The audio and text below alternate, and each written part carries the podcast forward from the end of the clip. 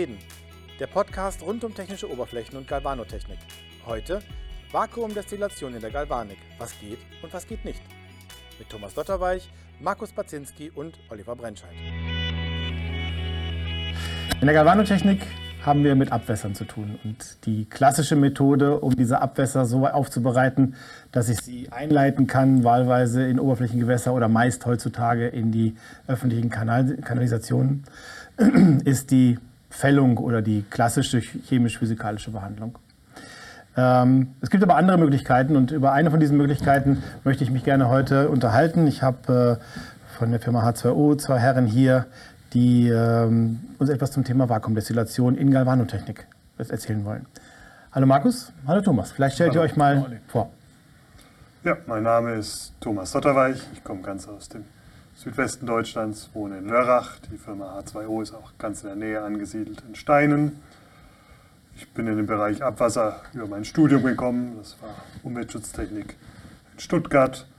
Und so habe ich dann nach dem Studium im Jahr 2004 bei der Firma H2O angefangen, im technischen Vertrieb. Da war die Firma noch deutlich kleiner, ist in den letzten Jahren viel gewachsen und bin jetzt schon seit mehr als 16 Jahren in diesem Bereich tätig. Ganze ist auch schon in vielen industriellen Bereichen werden unsere Anlagen eingesetzt und in vielen verschiedenen Ländern. Und auch in Galvaniken nehme ich an. Ne? Ja, auch Galvanik, großer äh, Teil. Auch du hast Galvanik in deinem Vertriebsgebiet, nehme ich an. Äh, sehr viel, ja. Mein Name ist Markus Baczynski. Ich bin seit rund zwei Jahren bei der H2O. Äh, ich bin da im Vertrieb tätig, verantworte das Gebiet Deutschland Nordwest.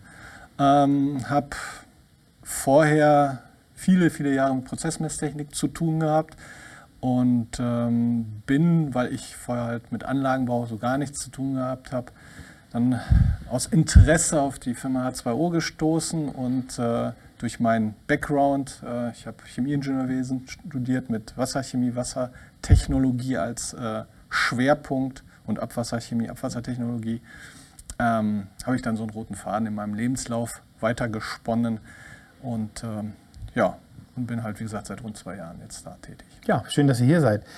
Ähm, wenn ich mir mal oder wenn ich mal gedanklich mich in die Galvanotechnik begebe, dann ist der Hauptquellort für Abwässer das Spülsystem einer Galvanik. Und dieses Spülsystem habe ich ja hinter jedem einzelnen Prozessschritt. In der Vorbehandlung, in der Entfettung, in der Dekapierung oder in der Aktivierung in den Prozessbädern. Jedes Mal, wenn ich aus einem Prozess herauskomme, muss ich spülen. Und jedes Mal, wenn meine Teile das, den Prozess verlassen, ins Spülwasser kommen, dann tragen sie durch Anhaftungen oder welche Gründe auch immer noch Reste dieses Aktivbades. Das heißt, ähm, ich habe dann letztlich irgendwann so etwas wie eine verdünnte Variante des Aktivbades in der Spüle. Die Spüle lasse ich ab und das wird klassischerweise normalerweise ja irgendwo dann in der, im Keller oder in, in der Abwasserbehandlung gesammelt und muss dann dort entsprechend ja entgiftet werden oder eben äh, neutralisiert werden. Und äh, wir haben es ja jetzt mit vielen, vielen verschiedenen Substanzen zu tun, die da zusammenkommen. Wir haben die Schwermetallfällung, wir haben so etwas wie eine Cyanidentgiftung oder eine Chrombehandlung, wir haben Komplexbildner im Wasser, wir haben Salzfrachten und so weiter und so fort. Könnt ihr mal, wir haben an anderer Stelle ja schon mal über das Thema Vakuumdestillation gesprochen, wir haben einen Podcast darüber gemacht, ähm, wie das Prinzip funktioniert. Ich denke, da verweisen wir an dieser Stelle einfach drauf. Aber könnt ihr mal so ein bisschen skizzieren, wo finde ich eure Technologie in der Galvanotechnik heute? Und was kann sie besser vielleicht sogar als die klassische Behandlung? Und was, wo sind die Grenzen? Gut, also das Thema Spülwasser ist schon mal sehr gut. Also unsere Anlagen, die Vakuumdestillationsanlagen, sind gut für Spülwässer geeignet. Wenn man jetzt Aktivbäder sieht, die oft sehr sauer sind und sehr viele Schlemme haben, das ist nicht so geeignet für die Anlage.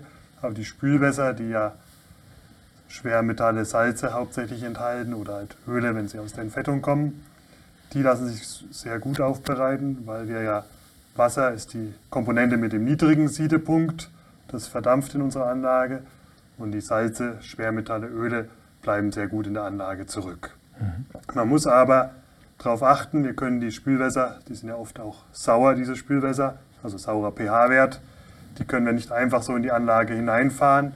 Man muss vorher den pH-Wert anpassen, also im neutralen oder alkalischen Bereich, weil sonst hätten wir Probleme in der Anlage, dass der Dampf dann auch sauer wird und wir in der Anlage Korrosionsprobleme an der Vakuumpumpe bekommen können. Also mhm. das muss man berücksichtigen. Man kann die Wässer nicht einfach so in die Anlage reinfahren, sondern hier muss auf jeden Fall der pH-Wert angepasst werden. Genau. Und Also habe ich, Entschuldige, wenn ich dich jetzt unterbreche, aber das heißt, bevor ich dann sozusagen in euer, euer Herz hineinkomme, in das Kernstück, die eigentliche Vakuumdestillation, habe ich durchaus auch eine Vorbehandlung in irgendeiner Form. genau richtig, da sollte man den pH-Wert anpassen, weil sonst hat man keine Freude an der Anlage oder nur eine kurze Freude. Und dann wird es ein teurer Spaß, wenn man den. Gibt es Also- andere Vorbehandlungen, die ich berücksichtigen muss? Naja, letztendlich muss man sich, äh, aus der Galvanik kommen ja viele Prozess, unterschiedliche Prozessströme. Im einfachsten Fall würde man ja gerne alles zusammenwerfen und, und äh, sofort Das behandeln. macht man so gut. Das, ja, das macht mit Sicherheit auch äh, durchaus Sinn, aber es ist halt auch sinnvoll, ähm, sich die einzelnen nach anzuschauen. Es, es gibt ja nicht nur eine saure äh, Vorbehandlung, es gibt ja auch alkalische Vorbehandlung. Das heißt, wenn man diese Prozesswässer zusammenführt, kann man, äh, erzielt man ja schon einen gewissen Neutralisationseffekt. Äh, man muss schauen, ob sich Schlemme gebildet haben. Es ist viel Schlamm da, denn letztendlich ist es so, wir wollen Wasser verdampfen Ja. wenn wir äh, Sedimente oder Schlemme in die Anlage, in den Verdampfer reinführen, schädigt das die Anlage nicht. Aber es macht wirtschaftlich keinen Sinn, denn sie führen oder es wird ein, ein Produkt reingeführt, der Schlamm, der wird erhitzt, um wieder rausgeführt zu Ja. werden. Das heißt, wir wenden Energie auf für etwas, was wir eigentlich gar nicht verarbeiten. Und äh, da macht es durchaus Sinn, einen Vorbehandlungsschritt, wenn notwendig, das wird ähm, auch bei uns dann ermittelt in einer Analyse, die wir häufig von diesem Prozesswasser, Kundenprozesswasser im Vorfeld anfertigen, ermittelt, ob es notwendig ist, einen gewissen Vorbehandlungsschritt zu tätigen. Sei es, dass es die Neutralisation ist, sei es, dass es gegebenenfalls eine Filtration, also als Schlemme abfiltrieren, Bandfilter oder auch ähm, Separatoren. Und die würden wir dann entsprechend implementieren in diese Gesamtlösung. Okay. Also gut, wir haben so eine Vorbehandlungsstufe, jetzt kommen wir in die eigentliche äh, Destillation da rein. Du hast gerade schon gesagt, es gibt Sachen, die können wir reinbringen, die stören zwar nicht, aber sie müssen nicht rein. Aber was für Dinge sollte ich dann tunlichst nicht in die Destillation geben? Also, man muss aufpassen, es gibt natürlich den Galvaniken stark korrosive Inhaltsstoffe. Wenn jetzt hohe Frachten an Chlorid oder Fluorid in die Anlage kommen, sind die auch im alkalischen Bereich korrosiv in der Anlage. Aber da können wir die Anlage anpassen, dass wir nicht unseren Standard-Edelstahl benutzen, sondern dass wir höherwertige Edelstahle bis zu Hastelloy nutzen, die dann auch gegenüber den Chloriden und Fluoriden beständig sind. Also da muss man auch ein Augenmerk drauf legen. Das ist oft in der Galvanik, dass diese Komponenten, dass da Salzsäure, Flusssäure, sonstiges enthalten ist in den Spülwässern, dass man das berücksichtigt und vorher genau anschaut. Aber ansonsten ähm, sind die Dinge, die in der Galvanotechnik anfallen, ich denke jetzt mal zum Beispiel an äh, Giftstoffe wie Cyanide, für die Destillation als solche erstmal kein Problem. Naja, man muss halt aufpassen, bei der Destillation würden Cyanide natürlich auch ins Destillat übergehen und äh, da muss man halt aufpassen, dass das dann halt nicht über unglückliche Prozesse dann äh, Blausäure sich entwickelt und in die Raumluft ausweicht. Deshalb wird oder empfehlen wir im Vorfeld äh, cyanidhaltige Abwässer ab einer gewissen Konzentration natürlich vorher auch zu entgiften. Das kann man äh, klassischerweise mit H2O2 machen oder äh, ich hatte jetzt letztens einen, einen Galvanik-Fall, ähm, da haben wir, weil die Mengen an der Grenze waren, da haben wir einfach ein Eisensalz zudosiert. Okay, Um einfach ja. als Komplex zu Wegkomplexiert. bilden. Einfach komplexiert und dann ist das ein Salz und wird einfach zurückgehalten. Also es, es gibt keine, es gibt nicht die Lösung. Ja, so vielfältig wie die Galvanik ist, so vielfältig sind die Lösungen für die Galvanik, wenn man jetzt die Vakuumdestillation betrachtet. Ähm, deshalb machen wir auch Ozonisator an der Stelle, weil auch der wird ja mit Strom betrieben und dann haben wir wieder den grünen Gedanken mit der Photovoltaikanlage auf dem Dach. Es gibt eine vielfältige Möglichkeit und auch wir äh, oder unsere Anwendungstechnik, äh, die forscht immer weiter, welche Möglichkeiten es gibt. Denn die Anforderungen, die von den Kunden an uns herangetragen äh, werden, sind, äh, entwickeln sich. Ja. Genau wie die Galvanik selbst. Und äh, um Schritt zu halten oder auch um Lösungen anzubieten, müssen wir auch uns entwickeln. Aber äh, so wie Thomas sagte, wir versuchen natürlich die Prozesswässer dann auch einzeln zu betrachten. Das heißt, wenn der Kunde äh, verschiedene Ströme, verschiedene Galvaniktypen hat, also dadurch auch verschiedene Inhaltsstoffe hat, dann sagen wir auch, bitte nicht alles im Mix zusenden, sondern schick uns bitte, wenn selbst wenn es fünf verschiedene Ströme sind, schick uns bitte von jedem Strom eine Probe, dann vielleicht auch eine Info, in welchem Verhältnis sie anfallen. Ähm, dann werden die von uns einzeln untersucht. Wie ist, es, wie ist die Machbarkeit der einzelnen Ströme und wie ist es dann an dem Mix. Und das, was dann halt, ähm, ich sag mal, die äh, ausgewogenste Lösung dann halt ist, die bieten wir dem Kunden dann halt an. Das kann unter Umständen auch bedeuten, dass man sagt, diesen einen Strom, der hat halt nur x Kubikmeter, ist der geringste. Da wäre es vielleicht sinnvoll, das Ganze rauszunehmen, weil es den ganzen Prozess dann schwierig macht und den separat zu entsorgen mhm. oder anders zu behandeln. Es gibt auch Kunden, die dann sich zwei Anlagen hinstellen und sagen, ich äh, fahre die Sorte Abwasser über die eine Anlage und ich fahre die andere Sorte über die Anlage. Gut für euch. ist eher selten. Aber gibt es denn wirklich K.O.-Kriterien? Gibt es Substanzen, wo ihr sagt, mit denen darf ich auf gar keinen Fall in meine Maschine? Also wenn jetzt, sagen wir mal, große Mengen Lösemittel kommen, dann ist natürlich eine Sache mit Explosionsschutz und so weiter. Mhm. Da ist ein Grenzwert. Wenn stark belagbildende, klebrige, also es gibt es weniger in der Galvanik, aber so Leimwässer, sonstiges, Farbwässer, Lackwässer, da müssen wir auch sagen, nee, da ist die Anlage nicht geeignet, da kommen wir nicht her mit den Belägen. Und also man muss halt unterscheiden zwischen, äh, ich sag mal, Maschinenmachbarkeit und verfahrenstechnischer Machbarkeit. Also diese Belege, die halt im Prinzip die Funktionsfähigkeit äh, beeinträchtigen, sind ein Punkt. Also Belege, die durch Farbe, durch, durch Lacke, durch, durch Kleber, die sozusagen dann den ganzen, äh, das ganze Rohrbündel dann verkleben und in kürzester Zeit letztendlich dann auch keine Destillation ermöglichen würden. Das ist der eine Punkt. Und der zweite Punkt sind dann Inhaltsstoffe, die halt von der Verfahrenstechnik über den Siedepunktsunterschied es einfach keinen Sinn macht zu destillieren. Zum Beispiel Lösemittel, weil die häufig einen viel geringeren ähm, äh, Siedepunkt haben mhm. und äh, dadurch komplett mit überdestillieren würden. Also wir haben durchaus viele Anfragen oder regelmäßig Anfragen ähm, von Kunden, die die Lösemittel zurückgewinnen wollen. Mhm. Also die ist nicht interessiert, Prozesswasser aufzubereiten, sondern einfach, ich habe hier Lösemittel mit Wasser und ich möchte das Lösemittel wieder gewinnen. Mhm. Und dafür ist natürlich dieses Verfahren an sich nicht geeignet. Also jetzt mal ein Beispiel aus meiner Historie. Ähm, organische Glanzzusätze für Zinnbäder sind häufig äh, Methanol mhm. vermittelt. Das wäre dann so etwas, was quasi beim Destillieren mit übergehen würde.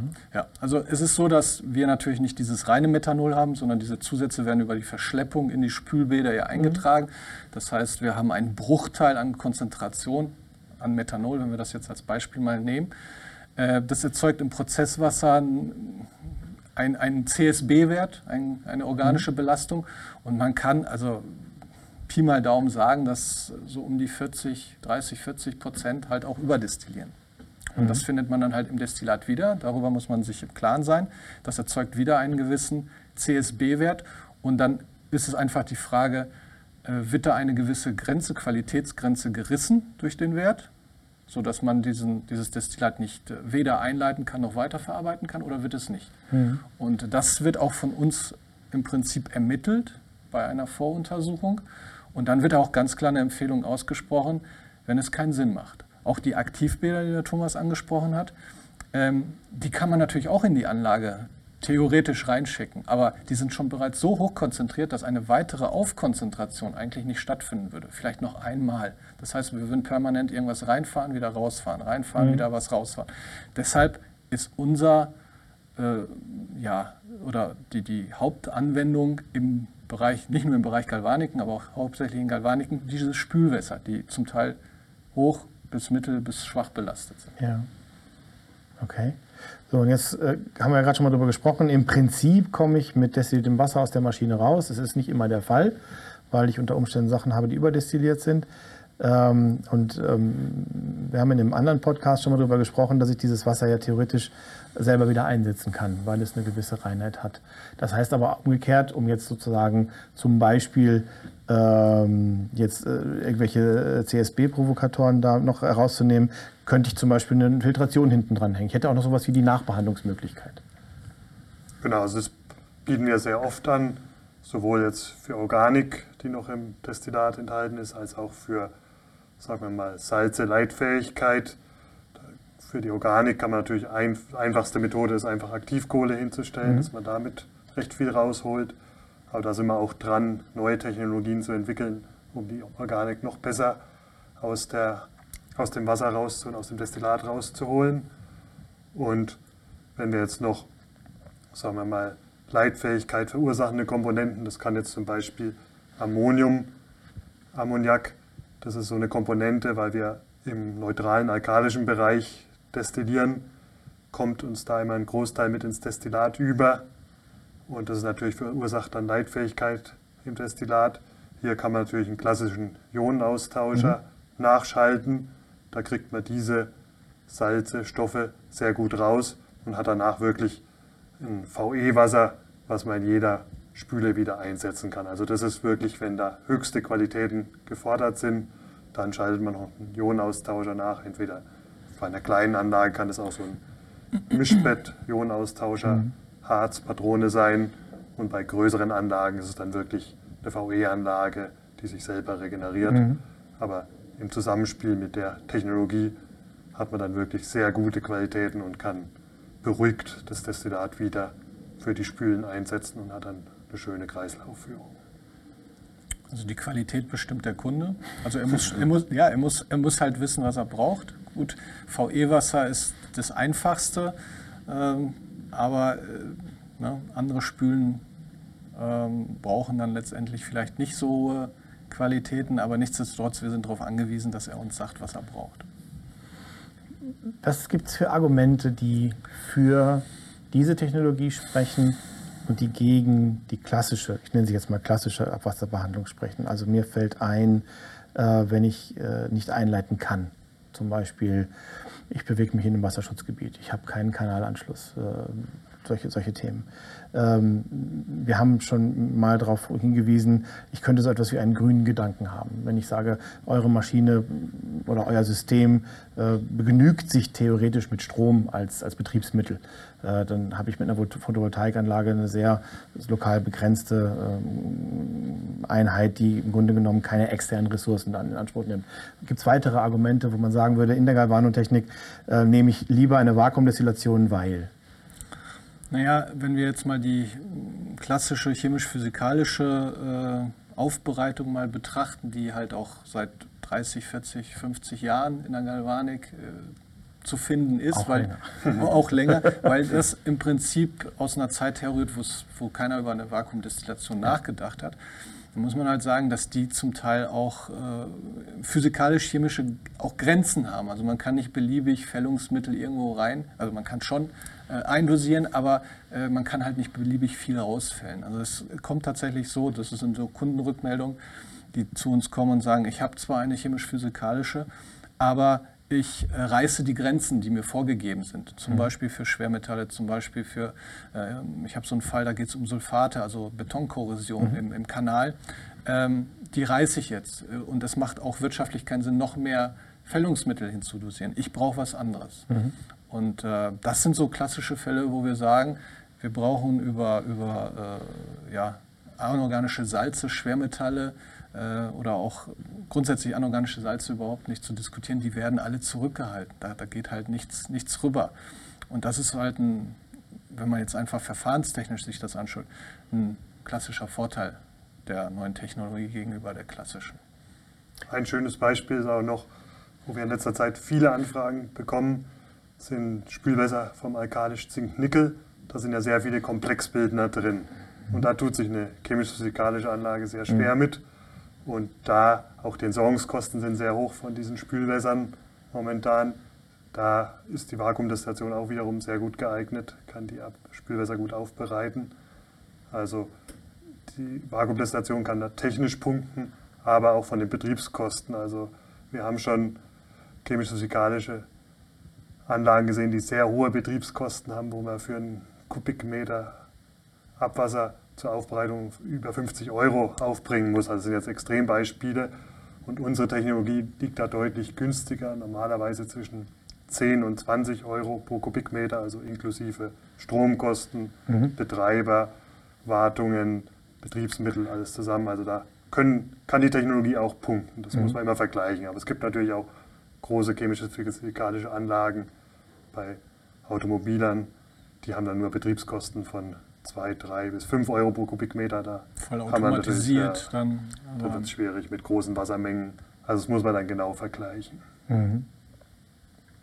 Aber das ist tatsächlich so, dass man sagen kann, dass die Vakuumdestillation eine echte Alternative zur klassischen chemisch-physikalischen Behandlung darstellt. Und dass man heute im Grunde einfach auch, ich sag mal jetzt einfach auf der grünen Wiese, wenn ich eine Galvanik äh, neu baue und äh, nicht irgendwie alte Anlagenteile ersetzen muss, ernsthaft in Betracht ziehen sollte, ähm, diese Technologie zu verwenden. Das ist durchaus der Fall. Also wir sehen das gerade bei Neuanlagenprojekten, ähm, dass wir regelmäßig angefragt werden, hauptsächlich dann oder häufig auch von den Anlagenbauern, die die eigentliche Galvanik ähm, äh, dem Kunden verkaufen, weil die werden häufig verhaftet und sagen so, ihr erzeugt das Abwasser, also bitte entsorgt das. Jetzt wieder loswerde. Genau. Ähm, aber auch im Nachhinein, dass der Kunde ganz klar von vornherein vorgibt, äh, Galvanik ja, aber nicht mehr mit chemisch-physikalischer, das habe ich all die Jahre gemacht, das möchte ich nicht mehr, das ist mir zu viel Aufwand, das ist mir zu viel Chemikalien, da muss ich äh, gewisse Vorsichtsmaßnahmen treffen, Lager für Chemikalien und solche Mhm. Sachen. Ich äh, möchte halt auf die Alternat oder auf eine Alternativtechnologie gehen und da ist äh, die Vakuumdestillation sehr geeignet für. Und ich denke mal, grundsätzlich ist der Platzbedarf doch wahrscheinlich auch etwas geringer, oder? Definitiv. Also da, das, da schlagen wir eine chemisch-physikalische um, um Längen. Also Sie brauchen äh, oder man braucht halt in der Galvanik, um die äh, Abwässer äh, zu behandeln, halt Behälter, viele Behälter, Ja. viel Platz. Und ähm, wir machen das halt auf ein, ich sag mal, im besten Fall auf irgendwo zwischen zwei und, was hat die ganz große, 20 Kubikmeter, äh, z- äh, 20 Quadratmeter. Also gewinne ich quasi, wenn ich eine alte Anlage habe, einen neuen Platz dazu, um dann eine neue Galvanik, Galvanikanlage ja, hinzustellen. Im Prinzip schon, ja. Hervorragend, gut. Ich glaube, da werden jetzt viele Leute nachdenken. Ich danke euch ganz herzlich. Bitteschön. Das war der Podcast der Brennscheid Galvanik Service. Beratung, Schulung, Labor. Vielen Dank fürs Zuhören. Weitere Folgen und nützliche und interessante Artikel findet ihr auf www.silberbird.de. Bis zum nächsten Mal. Euer Oliver Brennscheid.